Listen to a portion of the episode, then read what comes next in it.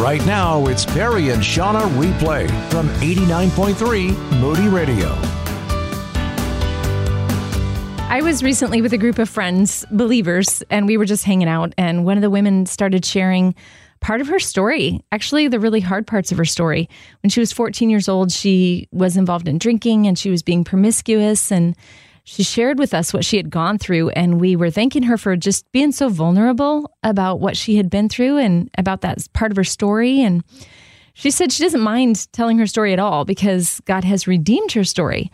And then she shared how she believes that the hard parts of our story are meant to be shared so that, you know, when we've made it through them, we can help others to get similar, get through similar difficult things. It's an encouraging word for sure, but it wasn't for me. Actually, not at the moment. Let me explain. There's a hardship in my life that I've been going through for years, and this particular day was not a good day. so when she said, you know, God uses the hard things in our lives so that when we're through it, we can help other people about it, you know, what popped into my head was, I don't think I will ever be on the side of my hardship. I mean, I've prayed for it to go away and it hasn't, and I'm still in the middle of it, and I have been for years. So what's what's the good about this? like what's the benefit if I'm not ever going to be able to tell people my story and bless them and help them? What's the point? That's how I felt. And I'm studying Habakkuk right now and with this small group that I meet with weekly. If you're not familiar with it, let me just give you kind of the skinny on Habakkuk or Habakkuk. How would you say it, Perry? Oh, let's see. Habakkuk. Habakkuk? Habakkuk. Habakkuk. Yeah, I mean it can go either way. Tomato, Yeah. tomato, tomato, right? Either either one works. Well, We- here's- we need a Hebrew scholar. Yeah, here's the story. Habakkuk is a prophet, and he's having a conversation with God about the injustice that he sees in the world. And he's struggling to believe that God is still good when there's so much tragedy and evil in the world. And, and it seems like the evil is winning. And God responds to Habakkuk by telling him that he, God, is working that there's a grand story that's bigger than the circumstances that Habakkuk wants corrected, and that in the end, evil is defeated and good wins. Mm-hmm. God wins. So Habakkuk's response is this Even if the fig tree does not bloom and the vines have no grapes, even if the olive tree fails to produce and the fields yield no food, even if the sheep pen is empty and the stalls have no cattle, even then I will be happy with the Lord. I will truly find joy in God who saves me. The Lord Almighty is my strength. He makes my feet like those of a deer. He makes me walk on the mountains. I wonder if you don't get to where Habakkuk got unless you have stuff that won't go away. Because when you go through stuff that won't go away and that it's hard, you can either get bitter and you can run to s- things to medicate, or you can go to the Lord and find your strength in Him and just keep growing in strength in Him and finding your joy more and more in Him. And I wonder if everything was just smooth sailing through my life, if I would find my resources in the Lord as much as I do now, because I've had things that have not gone away. Does that make mm-hmm. sense? Yeah. And in my life, what I do is I hold this tension. I got two things going on simultaneously. One, God's awesome. God can do anything. God can radically transform this circumstance today, mm-hmm. on today, mm-hmm. right? He's capable. That could happen. Yep. Or I don't ever see the end of this or the other side of this. And I choose, like Habakkuk, to say, even if, even Right. if, even if this circumstance doesn't ever change, God is going to sustain me and I'm going to be held by the King of Kings and the Lord of Lords. And he's going to be with me forever. So, like, I'm going to be okay. And some days I feel more one than the other, but Yeah. they, they're both realities that exist. I have a friend, John, who's who's bipolar and he's I don't know, he's almost 60 years old and he's struggled with bipolar since he was 20 and it's completely completely messed up his life. Hmm. And especially when he's gone into the manic episodes, he's done some things that just have really messed up his life. But for the last 10 years, he's stayed on his medicine and he hasn't gone into those manic episodes. And so, you know, he's he's just solid right now Mm. as far as that goes, but he still has bipolar. And he he has moved from I wonder if I'm cursed by God and if God hates me to I know that God loves me. Mm. I know that he's for me. I know that I have bipolar, but God is with me and he's my joy and he's my strength. And every morning I get up and I pray and I praise and I worship Jesus and I just experience him filling me and he's enough. hmm That is an amazing testimony Yeah. to me Yeah. that he's suffered all of his life and we're still believing he'll be healed hmm asking God to heal him, but he, he says, "Man, I don't have a testimony," and I, and I'll say, "John, my gosh, you've endured so much through your life, and you've come through it, and you believe that in spite of all the things that have happened, you believe God loves you. Yeah. That is huge. Yep. That is huge, and I'm trying to. I really want to have a conversation with him that we can record Mm. because it would help so many people. But Yeah. I don't know that's going to happen. But that's what it makes me think of. Yeah. The two things that so jump out at me from this passage that relate to John's story is even if and even then. Mhm. So, you know, Habakkuk is like, even if nothing changes. And you know what the Lord has told John? He has said to him, John, I'm going to make it all up to you. And John knows that that's probably mostly going to be in heaven. Going to make it all up to you.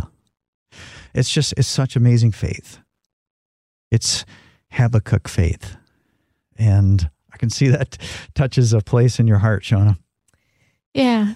I mean, that's the the part where we don't know if we're going to get to experience it here or we're going to get to experience it there can be really really hard. Yeah. And I'm grateful for the ways that God has used the hardships of other people's life to allow ministry to take place through their life. I don't know if that's going to happen for me.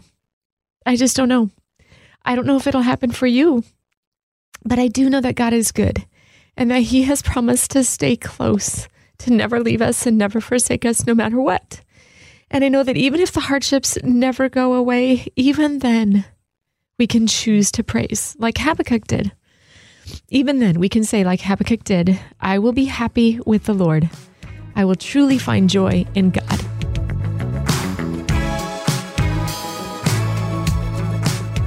Where do you run when you're afraid? Because where I run when I'm afraid says something about me. Proverbs 18:10 says, "The name of the Lord is a strong tower. The righteous run to it and are kept safe." And the first thing that grabs me here is the name.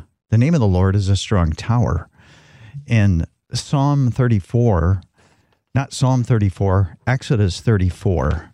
God passes in front of Moses and and gives his name. He says, "I am the Lord, the Lord, a God of mercy and grace, endlessly patient, so much love, so deeply true, loyal in love for a thousand generations, forgiving iniquity, rebellion, and sin." That's what's in the name of the Lord. I mean, the name of the Lord is his heart. It's it's who he is. It's everything he is. And God's saying to Moses, I'm a God of mercy and grace. I'm endlessly patient. I have so much love. I'm so deeply true. I'm loyal in love to those who trust me. I forgive iniquity, sin, and rebellion. So the name of the Lord is the tower. Mm-hmm. We run into that that name. We run inside of the Lord's name, which is a tower. And I love that part of it. And when we run to God, we are safe. We run into the name of the Lord, the strong tower, and we are safe. When you asked the question, I know it was rhetorical, and but you had just said, you know, what do you run to? And the first thing that came to mind for me is when I, you know, when my circumstances, when I don't feel good, what I run to is whatever is going to make me feel good at the moment. Mm-hmm. I mean, it could be a bowl of ice cream, it could be a shopping trip, like a new something. Like I just want to buy something new because that'll make me feel good. And obviously, this is ridiculous because each of these is like so temporary, and a bowl of ice cream cannot keep me safe. You know, a new shirt is not going to keep me safe. It's just such a ridiculous trade, and yet that is my my natural knee jerk reaction to circumstances that are uncomfortable for me. And I know it's not just me. A real good friend of mine who's way smarter than I am has done the research, you know, and, and shared with me that 80% of what we do is to gain pleasure or to avoid pain. 80% of our decisions are made to either gain pleasure or avoid pain. And I can just put myself right in that camp. Like, I get it. But when you read this list of who the Lord is, Mm-hmm. you know, full of mercy, God of mercy and grace, endlessly patient, so much love, so deeply true, loyal for a thousand generations, forgiving iniquity. I mean, it's just, it's so obvious when we look to God and who He is and what He offers to us. What a ridiculous trade we make when we settle for anything less than Him. I think I know where to run today Yeah. instead of to YouTube videos about Steph Curry's handles. that's, that's one of the things I do. I think I know where to run today. The name of the Lord is a strong tower. The righteous run to it and are kept safe. Maybe there's somebody in your life that you need to believe in that nobody else believes in for some reason. Maybe it's because of some kind of failure in their life. No one believes in them. Well, you and I might not even know the name of Jesus today if it weren't for a guy named Barnabas. Paul, filled with hatred, was on his way to throw followers of Jesus in jail. That's when he had his encounter with Jesus, and everything changed. Paul crashed into grace. Three years later, Paul went to Jerusalem for the first time. He tried to meet with the believers, even the leaders, but they were all afraid of him. They did not believe he had truly become a believer. This is totally fair. I mean, this is legit. The way that Paul was treating Christians, I would have been afraid. I can see that. Are you saying you wouldn't have been? I don't know. I, I don't know. I, I tend to love the underdog, but you know, I'd have to be in those shoes. I'm not going to sit up here and say, I'd be bold and courageous. but, you I'm know, just saying, I think they had some legitimate reason for being cautious about sure. Paul at the beginning. Yeah. Yeah. There have been imposters in the past, and there will be in the future. So then Barnabas brought him to the apostles and told them how he had how Paul had seen the Lord on the way to Damascus and how the Lord had spoken to Paul. And Barnabas was saying, I believe in Paul's story, and you should too. I don't know why Barnabas believed in him mm-hmm. when nobody else did, but there was something in him that just he knew, he could see it, he knew it was real. And because they knew Barnabas and they knew his character and what he stood for and who he was, the fact that he now was vouching for Paul was like, wow. Okay, Right. if Barnabas is in 100% and I trust and believe Barnabas, Right. then I would feel stretched to include Paul. Based on Barnabas's word, I would be more inclined to give Paul a shot. For sure. And I mean, if you know you want a good reference, put Barnabas on it. There you go. if you're looking for a job, just put Barnabas on there. Paul went on to reach the known world for Jesus. And because he did, the gospel made it to us. Humanly speaking, it was because Barnabas believed in Paul's story. Mm-hmm. I want to be like Barnabas, to come alongside that person that no one believes in. Maybe it's coming alongside someone like Paul. They become a believer, but because of their past, no one really believes it. Maybe it's coming alongside a believer who has failed big time and no one wants to have anything to do with them. I don't know if you remember a guy named Jim Bakker, but he was a TV evangelist way back in the day. And he was, you know, probably one of the most watched on TV and well known. Yep. He, he and his wife, Tammy Faye, but they lost it all because of moral failure and ended up in prison for the misuse of millions of ministry donations. No small thing. And Jim Bakker wrote just a few years back At my lowest moment, Billy Graham walked into my prison, threw his arms around me, and said, Jim, I love you. Mm-hmm. Jim Bakker says, The day before I had heard that Billy had been voted one of the top three most respected men in the world, and now he was in my prison comforting me. Wow. The week I was released from prison, I was sitting in the Graham home having dinner. Wow. Yeah. I mean, that's a real life example of just, I really feel like, you know, we know that God is the God of second chances, right? That He, He redeems and He restores and He brings life where there was death and there isn't anything that He can't do. And when we are ambassadors of His and we represent that as well, that same belief of like, I believe that God can do anything through your life and, and I believe that He still has a plan and a purpose for you when you've blown it big time. We're just extending the love of Christ. hmm I think of the, there was this big time church out on the West Coast, Mars Hill, and Mark Driscoll was the pastor, and there was just some over strong leadership. I guess I don't know the whole story. Maybe some abusive leadership. I don't know the story. You know, I don't know what happened. I don't think there were any sexual moral failures and all of that. It was a misuse of stewardship. I mean, it wasn't finances like the Bakkers, but it was a, a misuse of what they had been given. This is the best of my understanding. Yeah. And I think Mark Driscoll was a really overbearing, you know, strong fisted leader. So, yeah, there's some serious things there. And that church, I think, imploded. Uh, but so there's this podcast called Yeah. The Rise and Fall of Mars Hill. So contrast that with Barnabas. You know, we've got a podcast that's essentially telling the story of the rise and fall of this church and, you know, just continually throwing things under the bus. I guess in the name of let's learn from this. I don't know what the motives are, but who's come alongside Mark Driscoll? Does anybody believe in him? Has anybody said, "Hey, man, hey, bro, you, you I love you," you know, that kind of a come have thing? dinner at my house. Yeah, right, right, right. Yeah. My friend Russ went through a divorce he didn't want, and he had to resign his church. And he didn't even get a postcard from any of his pastor friends saying, mm. "I'm praying for you. Wow. I'm so sorry." and it wasn't even his his fault. He didn't want it. I mean, mm. Mm. there's always two sides, right? Right. But you know, the point is, where are the Barnabases? hmm We can do better. I certainly can do better. I want to be the guy who comes alongside the one no one else believes in.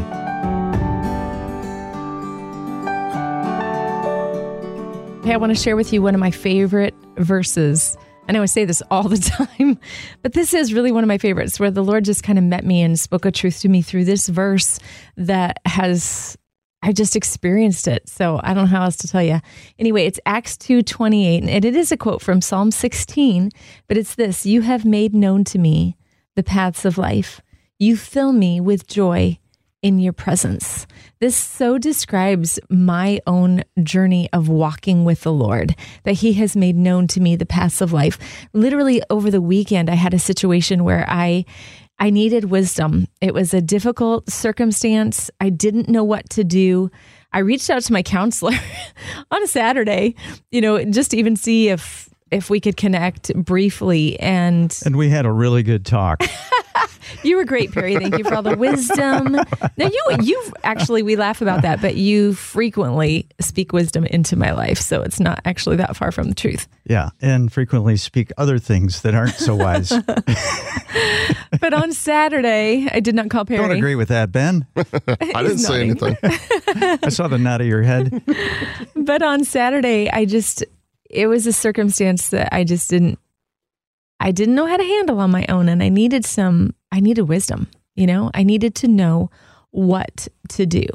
And I was like, "Lord, I just I just need you to show me what to do and to walk me through this situation." And I felt in such a very real way that the counselor counseled me through the day and just gave me exactly what I needed for the moment. This is what I want you to say. This is what I want you to do. So you have made known to me the paths of life. He was leading me literally into life hmm. through a difficult moment. And then you fill me with joy in your presence. Now this is the crazy part. It was a hard day and it was they were hard moments. But there was simultaneously in the midst of the struggle and the hardness there was joy because God was with me in it. And I so sensed him leading me moment by moment, sentence by sentence. I was like, God is right here, just giving me what I need and helping me and giving me words and and there was a joy in that. Not in the circumstance. The circumstance was hard, but there was a joy in knowing that God was so with me and so leading me. Yeah, that's awesome. Last Thursday, you know, just really hard day, long day. Get a text from a friend who really needed help, like right now.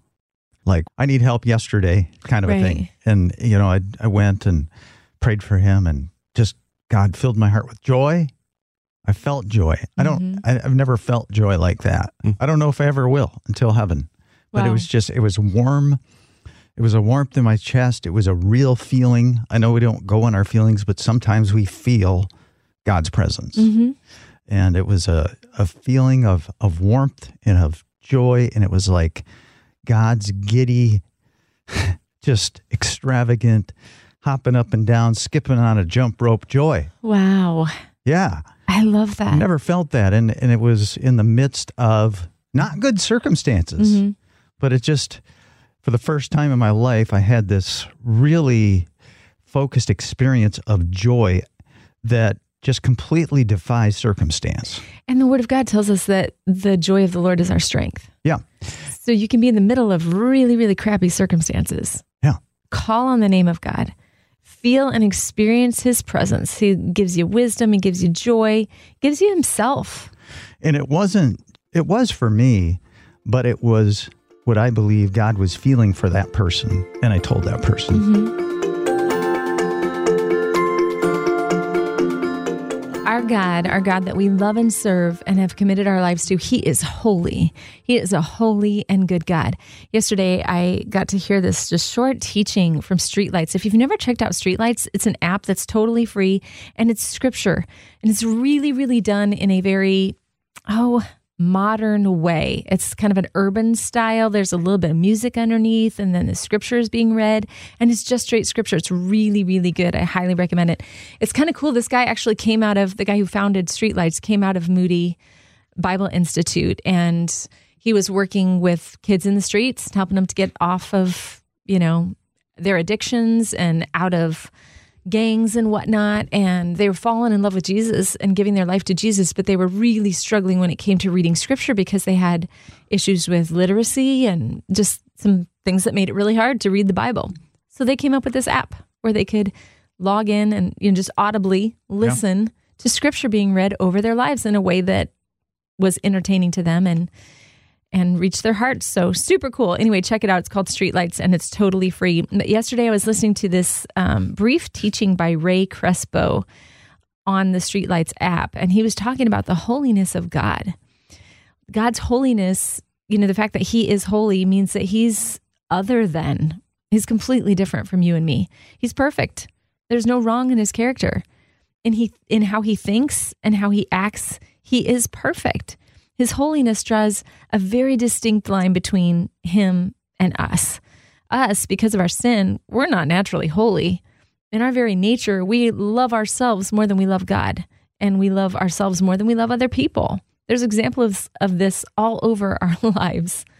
the uh, the otherness of God is is really does get at holiness and and I remember in 2004 our family went to the big island of Hawaii to let's see Mauna Mauna Kea is a big uh, is a big mountain on that island and we drove up to the top of that mountain and we made the drive up and we got to the top when it was twilight and then it was dark and and me and Taylor got out of the truck that we were in.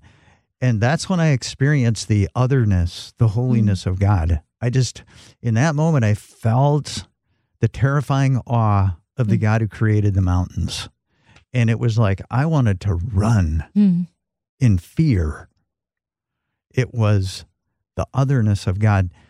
He's so far beyond us and he's so huge and he's so mighty and he's so holy and he's so pure and and when I tasted maybe just a fragment of that just for a few moments, it made me want to run. Yeah, there's a weightiness to his glory and to his holiness. Yeah, and, yeah. you know, that's awe striking. Yeah.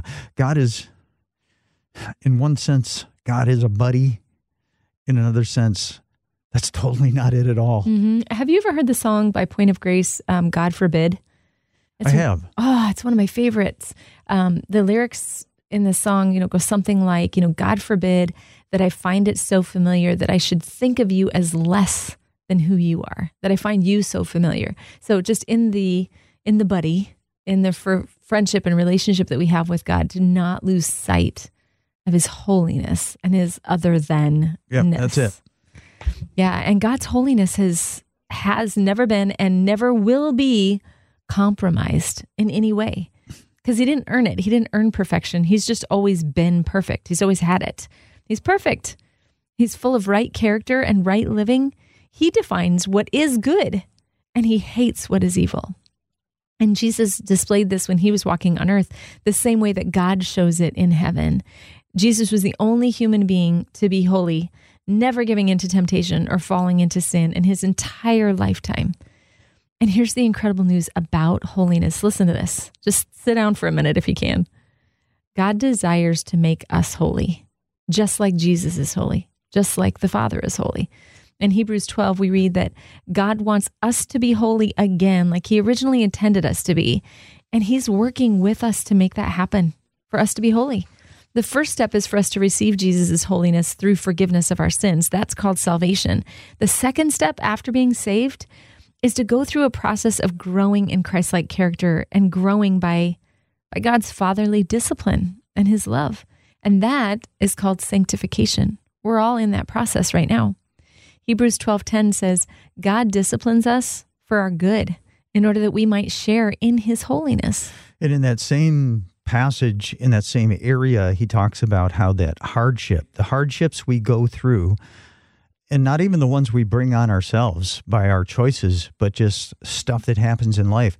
He says those hardships are the discipline of the Lord Mm-hmm. because those hardships are what purifies us. Mm-hmm.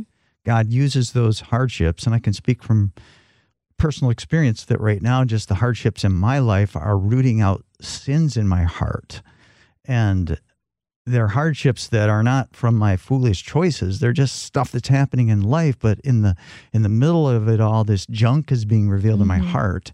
And it's God's discipline because he wants me to share in his holiness. Yeah. And we've talked about this recently, but there's a difference between discipline and punishment. And a lot of times we hear the word discipline and we just translate in our own mind punishment. So we, you know, we hear the Lord's discipline and we think the Lord's punishment. Discipline is for the purpose of learning. It's mm-hmm. for it's for teaching, it's for instruction. It's so, you know, you come out better than what you were before. The Lord's discipline is for us to be equipped and taught in his ways. Yeah, discipline is shooting a hundred threes a- day to be a great three point shooter. You got to take time. It takes effort, and it makes us better. So Yeah. that's that's how everything for me at the end of the day comes back to basketball. Okay. So Thanks for the warning. yeah, War- it's not a warning. It's just basketball is life. Basketball is life. How's your ball doing? Is your ball full of air? That's what I want to know. Yeah, I've got a you basketball that doesn't have air in it yet, but You are know, not living. If basketball is life and your air, your ball is flat, you are not living, my friend. I, I can look at it. Is that living? Anyway, hardship, discipline Hardship, makes discipline. us more like the That's what we're talking about. And here's the good news for you and me today. We can be encouraged by this verse in Hebrews. You know, God disciplines us for our good in order that we might share in his holiness. Because if God is holy, if God is perfect and God is right in every way, and it's his plan for us to be holy, oh my goodness, because of Christ, we can be encouraged this morning that we too are going to be made holy. God is making us holy.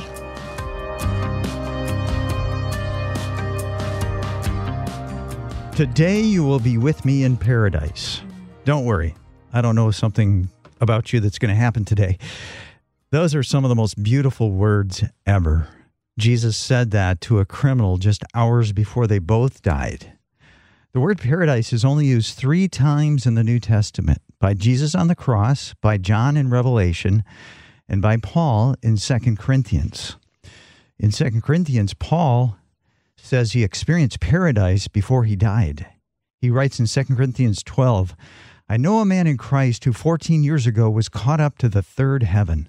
Whether it was in the body or out of the body, I do not know. God knows. Mm. And I know that this man, whether in the body or apart from the body, I do not know, but God knows, was caught up to paradise and heard inexpressible things, things that no one is permitted to tell. And it just makes me wonder what did Paul hear? Mm-hmm. He heard inexpressible things things so beautiful, things so amazing, things so beyond human comprehension, and things that he wasn't permitted to tell.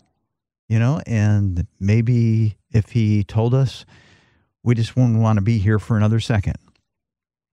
And in Paul's letter to the Philippians, he says, to be absent from the body is to be present with the Lord. Mm. Paradise doesn't begin at the final resurrection, it happens when we leave this body. On the Mount of Transfiguration, 40 days before Jesus died, Moses and Elijah, I mean, these guys lived centuries before Jesus. Moses and Elijah were talking with Jesus about what was coming. They were talking with Jesus about the plan of God and all Jesus would have to face in the days of in the days ahead. They came from paradise to talk with Jesus. Mm-hmm. They didn't have resurrected bodies, but they were recognizable.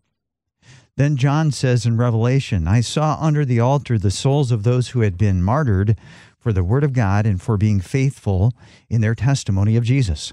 They shouted to the Lord and said, Sovereign Lord, holy and true, how long before you judge the people who belong to this world and avenge our blood for what they have done to us? It's a prayer meeting. They are pleading for the final kingdom to come. They're in paradise mm-hmm. and they're praying. It's it's amazing. Then in the last chapters of Revelation, John sees the new Jerusalem coming out of heaven to earth. He sees paradise coming to earth. One day, heaven and earth will meet. And if we die before that day, that's where we go to the new Jerusalem, to heaven, to paradise.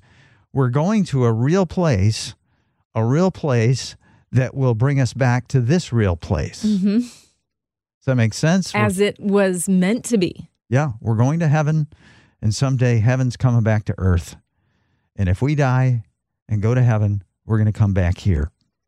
Yes, having resurrected bodies and breathing the oxygen of the new earth is where the story is headed, and that will be the best. Mm-hmm.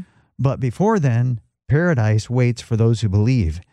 And paradise, from what I can tell from the, the scripture, is really, really, really, really amazing. Yeah, too too amazing to be able to put into words. You know, to be able to capture. Yeah. Yeah. Don't you just wonder like what Paul's experience, who was this person? You know? Who was this person that I know a man? Yeah, he's talking about himself. He's talking about himself in that scripture. Yeah, he's talking about himself in the third person. Mm and he's doing it for reasons we can't get into right now, but really he doesn't want to boast about his spiritual experiences. Right. So that's part of it. Okay. But yeah, virtually every scholar or student or what have you has said Paul's talking about himself and his experience. And and so he he experienced paradise. Wow. Yeah. And so, yeah, remember, Paul was caught up into paradise and heard inexpressible things that no one is permitted to tell. Those inexpressible things are going on right now in paradise. And so, I just I want you to be encouraged of the inheritance that waits for us. Not just in the new heavens and the new earth, but the moment we take our final breath. And so you know, my takeaway from all of this is that I don't want to fear breathing my final breath and being planted in the earth when I die, because on that day, I will be with Jesus in paradise. And on your day, you will too.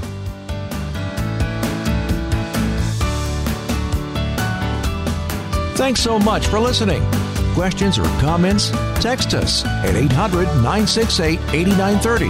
That's 800 968 8930.